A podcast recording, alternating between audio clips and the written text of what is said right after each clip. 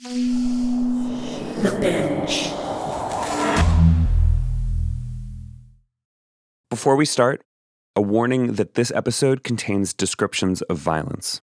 Please take care as you listen.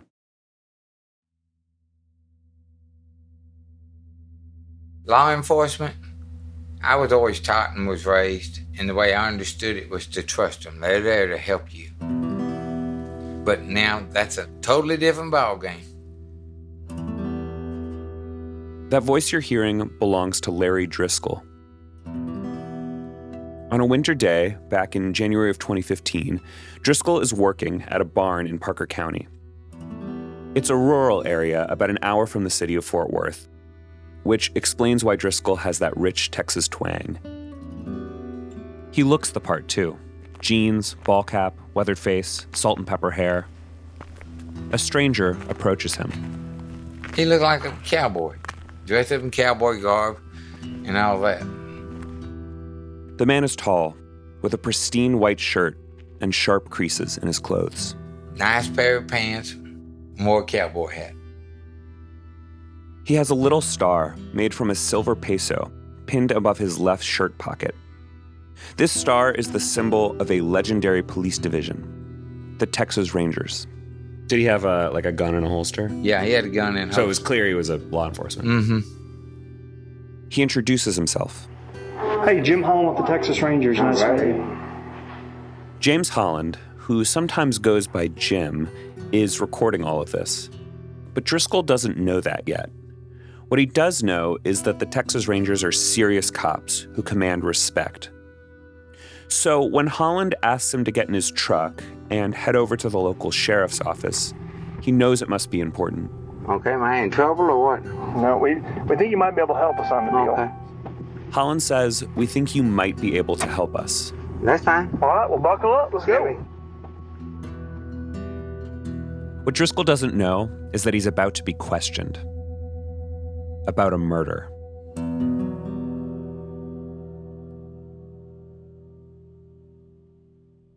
I'm Maurice Chammah, and I'm a writer at the Marshall Project, where I report on the criminal justice system. At this point, I've looked into a lot of disturbing cases and gotten pretty cynical about the law. But this case, it's really shaken me. Because it raises a question Would you admit to a crime you didn't commit? Can you imagine yourself doing that? I couldn't until I came across this story. In the early stages of reporting on this case, I got my hands on the recording of Holland and Driskill meeting for the first time and the interrogation that followed. Um, hey, spell your last name.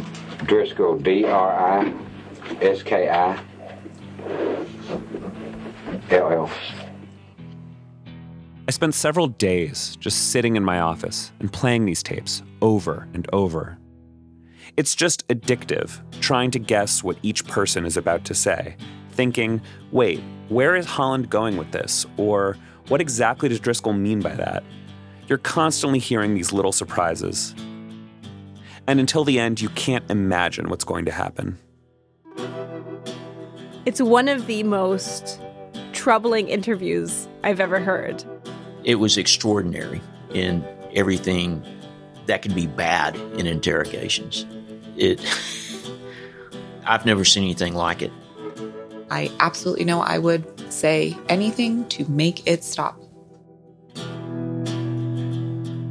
Over two days, Driskill goes from being a possible witness You're not under arrest. You don't have to be here. You, you recognize all that.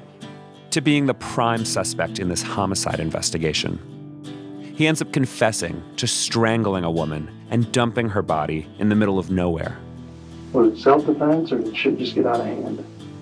But he also maintains he can't remember doing it. If anything, it would have had to been self-defense, but I can't remember that. Seven years later, Driskill is still in prison, convicted of murder. And Holland? He's become one of the most celebrated detectives of his generation. Now, Holland, that Texas Ranger's done amazing work with Yeah, to help to help that. pull this out and help solve cases. Mm-hmm. I had an old partner one time that said, you know, a fish would never get caught if it didn't open its mouth. Well, he's a heck of a fisherman. He gets shit done, and he comes in like a superhero. But do superheroes ever get it wrong? This isn't a whodunit story.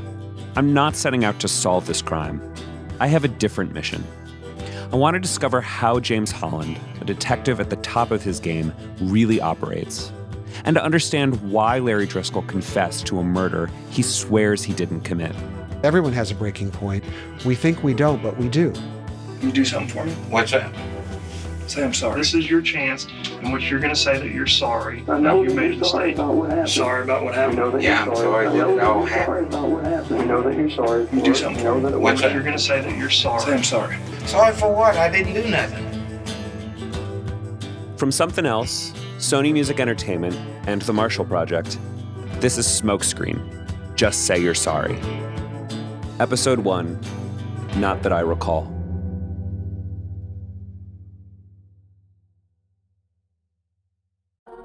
Have you ever felt like escaping to your own desert island? Jane Gaskin did exactly that, trading in the family home to begin a new life in the tropics. But she soon discovers that paradise has its secrets. I'm Alice Levine, and this is The Price of Paradise the island dream that ends in kidnap, corruption, and murder. Wish you were here? Follow The Price of Paradise now, wherever you listen to podcasts.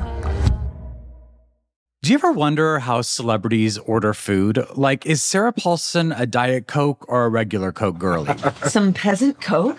No. Or how does Sofia Vergara order a pizza? No, no, no tomatoes. I cannot eat tomatoes. Yes. Are you cool with mushrooms? Not really.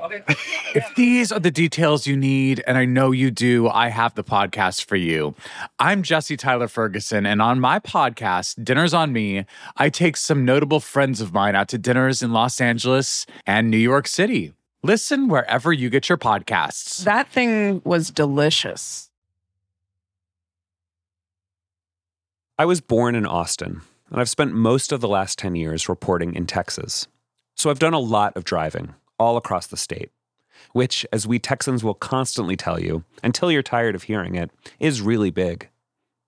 During these travels, I meet these fascinating people in prisons and courtrooms. One of them is the lawyer Mike Ware. He's the director of the Innocence Project of Texas, based in Fort Worth.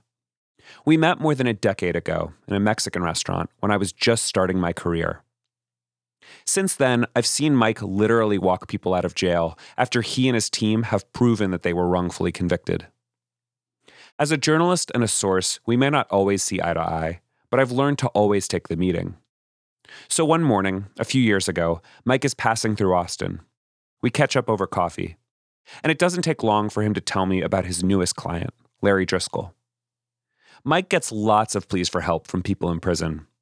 I once got to see a warehouse full of boxes and boxes of these letters from people claiming their innocence. But Driskill's story stands out to Mike. And it stands out because of one thing the interrogation. This is an outlier, really, in interrogations, I think. Mike mostly makes his arguments in courtrooms, but he knows that public attention can make or break a case. He knows that other wrongful conviction lawyers have ways of contacting Kim Kardashian and Oprah. Mike has me. We just want the truth to come out. Right. I, there's no doubt in my mind what that is. These conversations with lawyers are always a bit of a dance. Maybe my job is maybe desensitized, but I'm usually thinking, is there a compelling story here? Will people really care? And yet, as Mike gives me the details of Driskill's case, I'll admit it. My jaw drops. So I start down the rabbit hole. I make a public information request and get a hold of the case files, plus those police recordings we heard earlier. It's actually kind of overwhelming how much audio I receive. I get what sounds like every minute of Holland's interrogation of Driskill. But there's no substitute for meeting the guy at the center of it all. So in the summer of 2021, I find myself driving about four hours east of Austin to a prison in this part of Texas that we call the Piney Woods. The town is actually called Woodville, and the prison itself is surrounded by forests, which I pass through on the drive. I'm just going to hit record so it's going. When I walk in, he's behind a thick pane of plexiglass, and he's holding one of those old telephone receivers. He's in his 50s, wearing a ratty white cotton prison uniform with his name written in fading black ink above his shirt pocket Larry Driskill. How long did it take y'all to get down here? Six hours? Let me pause here to say that most people in prison are not manipulative psychopaths, as some movies might lead you to think. In my experience, most prisoners, when you sit face to face with them, will tell you the truth, or at least their version of it. And so it does make an impression when Driskill looks me in the eye and tells me that he didn't kill anybody. All I can think of is the man upstairs playing. And he knows I didn't do it, and he'll take care of this in his time. When I speak to Driskill, he mentions God a lot. I did a lot of talking to God. That's all I all I know to say about that. Beyond that, what strikes me is that he's chatty and you can tell he's smiling even behind the COVID face mask he's wearing. He has a lot of funny little phrases, like, can't complain, but gonna do it anyway. If you've seen that old TV show, King of the Hill, which is set in a small Texas town, this is the kind of thing one of the men might say as they drink beer on the lawn. But it sounds different coming from a man who has been locked up for six years for a crime he says he didn't commit. Someone like that, you would think, has plenty to complain about. Driskill tells me that back in 2015, he was living in Aledo, Texas, about a half hour west of the city of Fort Worth. The city has almost a million people. Aledo has around 5,000. It's in Parker County, which is very rural. Picture rolling hills that go on for miles, crisscrossed by rivers and highways, and dotted with peach farms and horse ranches. At the time, Driskill worked for the county. Because I was a licensed jailer in the state of Texas. The local jail would send out some of the men under arrest who they deemed safe to do road maintenance and other work. Driskill was essentially their boss. He tells me he had this reputation as a very hard worker. If you had one of Larry, you get rid of four of the guys you have because he ain't scared of work. What was an average week like for you before this all just sort of started up? I just left, went, was at work most time at six o'clock in the morning. I'd get off at four, four thirty. Driskill also had a job as a handyman at a local family's house, the Bradfords.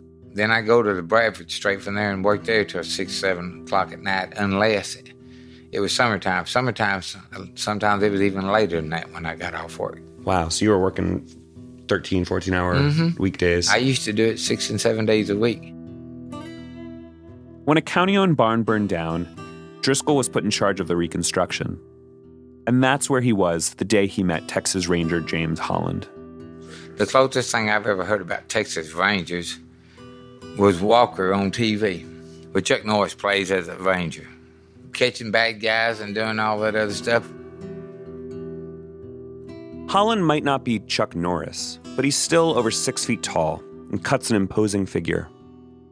Pretty much straight away, he asks Driskill if he can help him with his investigation. Driskill agrees and gets into his truck.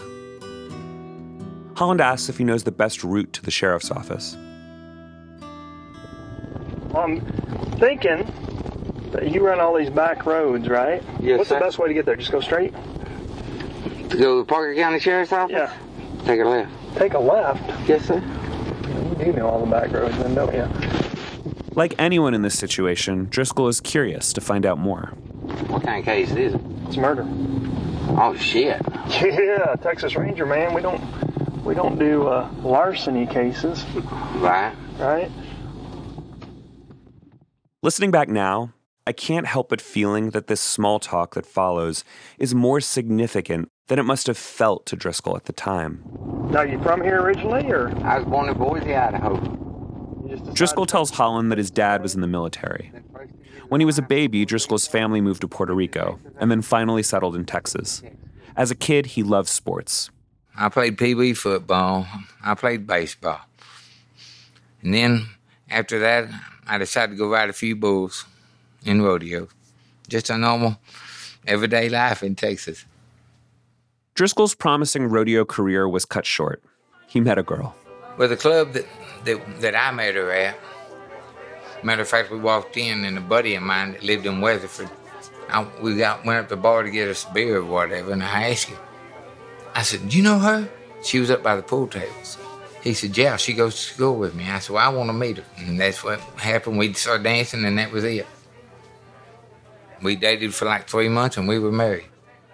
Most people don't work out, but mine lasted thirty something years. Wow. And if this wouldn't have happened, I'd probably still be married. In the truck, Driskill tells Holland about his son and daughter and two of his wife's nephews who he raised. He's got grandkids now, too. They talk about his many jobs. You got a little bit of a military strut to. Holland says he can tell Driskill has been in the military. Larry replies uh, 23 years. I'm guessing it ain't the Coast Guard. No, Air Force. Yeah. Holland also tells Driskill a bit about himself. Well, let me describe my job. I'm a ranger. Okay. Travel the great state of Texas and work cases really all over the U.S. Right. He's known as an expert in closing cold cases. So I'm kind of interesting because in 20 plus years of uh, being with the good old state of Texas, I don't have any unsolved crimes. Right.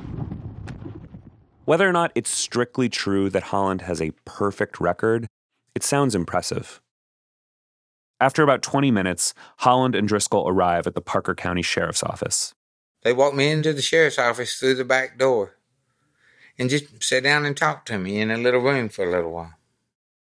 Driskill sits across from Holland. It's a small room, just two chairs and a desk. There are no windows, just a lot of fluorescent light. Holland takes his folder and produces a picture. You ever seen this girl? She don't look familiar to me, period. It's a picture of a woman in her late 20s with a small face and dirty blonde hair. That's all they asked me. Do I know, have I ever seen this girl? I said, not that I know of. I don't know anybody like that. Holland asks a question that kinda comes out of left field. You ever mess with any uh, prostitutes or anything like that? Nope. Ever? Never. You were in the Air Force for 23 years, never uh, went off to Guam and had a good time or anything? Went to Guam twice, went to Hawaii twice, been to Japan three times in four years, but I've never been with a prostitute in my life. Driskill repeats that no, he's never been with any kind of sex worker. But Holland keeps pressing, implying that he knows Driskill is holding something back. Would you be surprised if Arlington PD had you on a list of people that had trolled prostitutes? He's suggesting that the local police department has Driskill down as a person who drives around looking for sex workers. Sitting in prison years later, Driskill told me this question didn't stick out or worry him at the time. But of course, looking back now, it's the first really clear sign that there is far more going on in this conversation than Holland is letting on. They talk around in circles, much of it just chit chat. If I were in Driskill's shoes, I'd be starting to get frustrated here. Like, what is this about? Holland has this ability to keep the conversation going without quite getting to the point. He even acknowledges this. So there's a there's a method to my madness. I'm not trying to drive you crazy or insult you or anything. Okay. It's just the, the way that things work. If that's okay. Like I said, I'll try to help where I can. Holland keeps coming back to this place called East Lancaster Street, which may be connected to that woman in the photo. It's this major road near downtown Fort Worth. It's pretty well known for sex work and drugs. Lots of little rundown motels. Will you ever meet any girls or pick up any girls over there in Fort Worth? No, sir. Did you ever swing by and some girls hitting on you or something or throwing No, herself sir. at you? No, sir. As far as I know of, I haven't never given nobody a ride down there. Driskill keeps saying that he has no memory of giving someone a ride on East Lancaster Street or meeting any sex workers. But at some point, Holland says, well, that can't be right because there is proof. He says the Fort Worth Police Department has recorded Driskill's work van being on that street around the time that this woman went missing. Would you be surprised if I told you that Fort Worth PD had run you one time and had you over in Lancaster Street around 2005? The recordings start to get a little repetitive. No, says Driskill. No, I don't remember. I don't think so. But in between those answers, he's also starting to say, well, maybe. He's searching the back of his mind for something that would explain his license plate showing up in police records from East Lancaster Street. Eventually, he lands on something useful. He tells Holland that back then his father had fallen on hard times and ended up staying for a while at a shelter in that part of Fort Worth. How often did you go down and visit your dad? I might go down there once, once or twice, three times while he was down there, and that was it. Holland says, okay, now we're getting somewhere. Perhaps he did interact with this woman before she disappeared. Maybe he did see something that would help the investigation. When I listened to these tapes the first time, I noticed this moment where something shifts between these two men. At first, Holland is trying to butter up Driskill, and Driskill is wondering where's this all going? And maybe he's finally getting a little annoyed that they're talking in circles. I've never picked up anybody, prostitute or otherwise, that I know of in my mind. But gradually, this dynamic reverses. Driskill starts trying to please Holland by producing memories that he thinks will be helpful, like that one about his dad.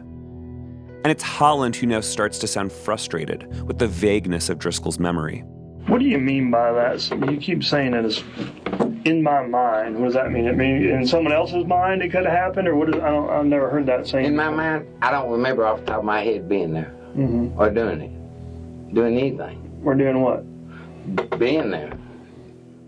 Now, here's Holland detonating a small bomb. But one of the indications that someone's maybe not being completely honest is they say, "Not that I can remember." Right. And what that is, that's an indication that yes, but I don't want to talk about it. Okay. But you got to be honest with us because if, if you're not, then all of a sudden I start looking at you as maybe the person who did this. Right. Maybe the person who did this.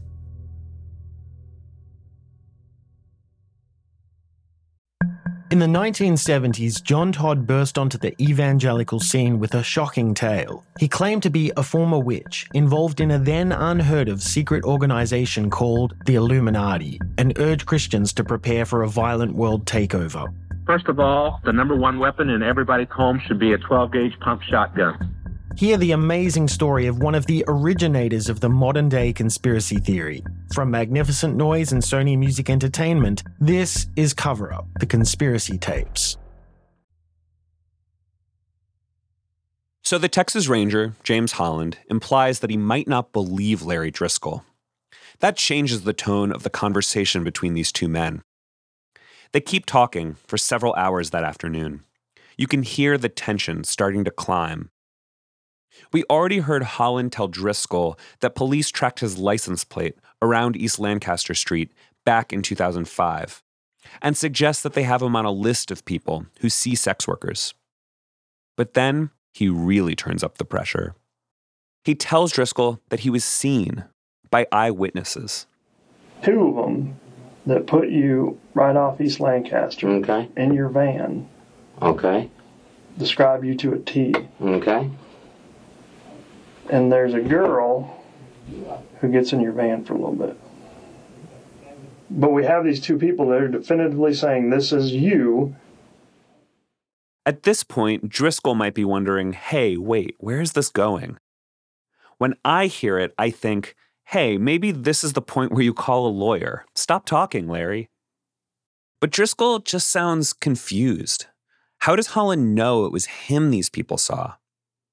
That's when the ranger pulls out a sketch of a face and shows it to Driskill. What do you think that looks like? Not me. Not at all? Mm-mm. Holland believes the sketch matches the man in front of him. I've got that sketch. And it doesn't not look like Driskill, but it's hardly a dead ringer. They're both white men, middle aged, relatively skinny. The man in the sketch has a flat top haircut and some wrinkles in his forehead. He's wearing glasses. That is not me. Holland has another picture he wants to show him. Not a sketch, a photograph. So this is our dilemma. Okay.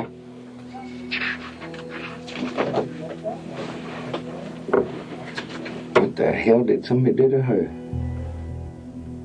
It's the same missing woman Holland had shown Driskill earlier, but this photo was taken after her body was found.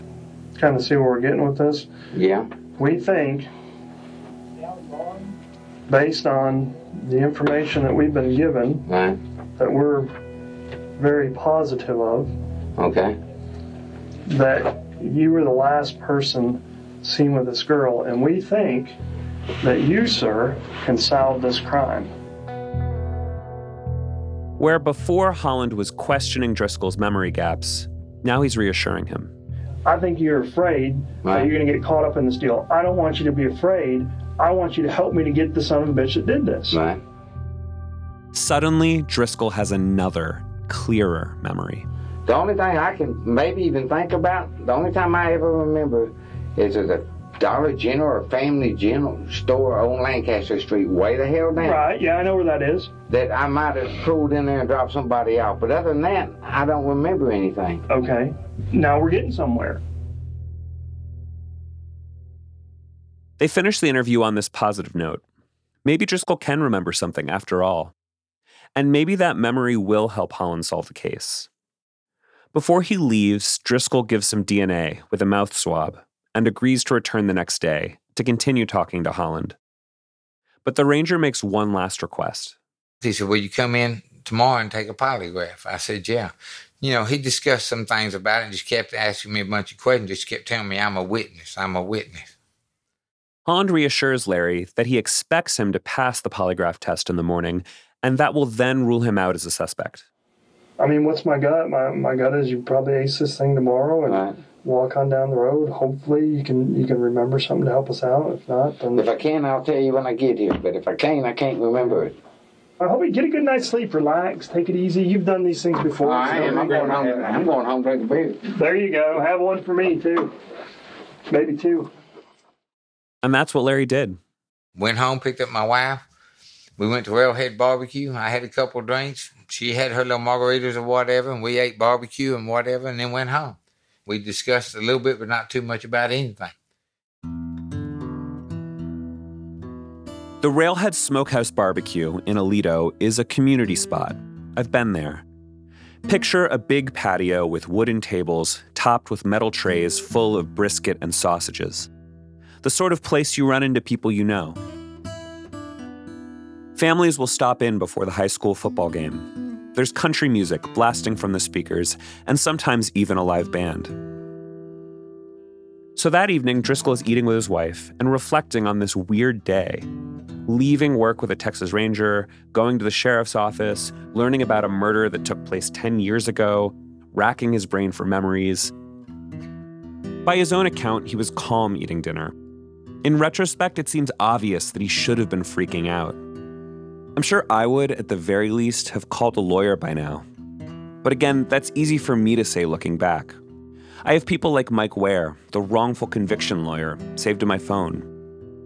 But the way Driskill tells it to me, he was still looking on the bright side. He's optimistic, deferential. He has no reason not to trust the police. I was just trying to help, but I just thought I was a witness, and I thought I don't even know what you're talking about. Given how much of this story rests on the reliability of Driskill's memory, it's notable to me that he does remember what restaurant he had dinner in that night, and even what he and his wife had to drink. But I guess we'd all remember our last dinner in the free world.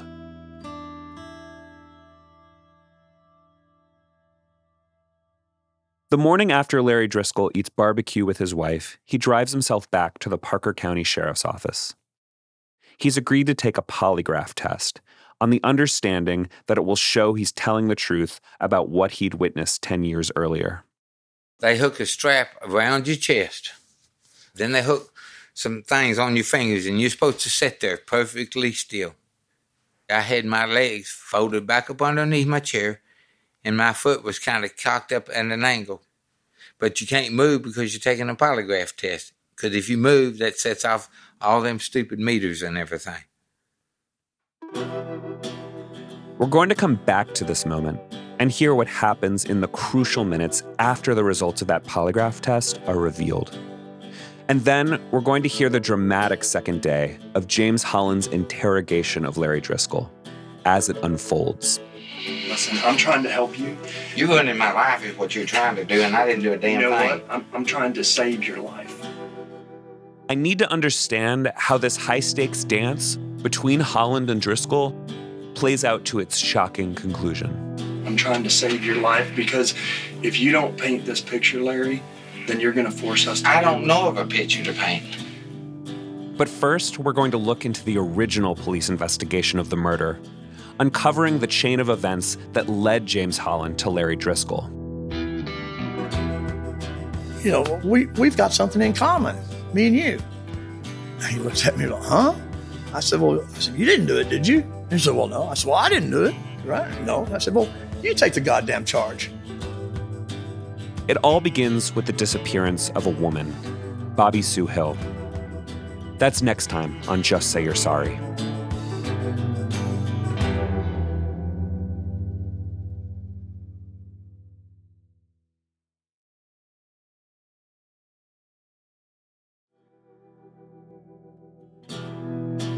Smokescreen, Just Say You're Sorry, is a production of Somethin' Else, The Marshall Project, and Sony Music Entertainment.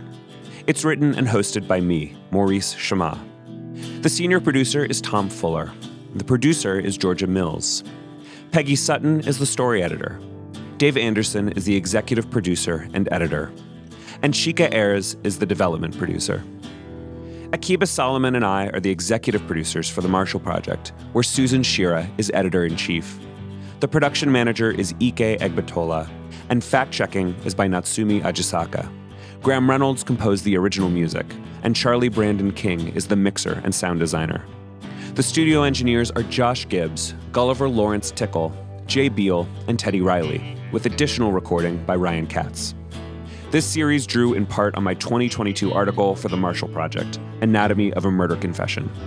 With thanks to Jez Nelson, Ruth Baldwin, and Susan Chira.